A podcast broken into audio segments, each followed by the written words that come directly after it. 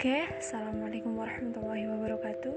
Ketemu lagi sama aku di podcast berubah lebih baik.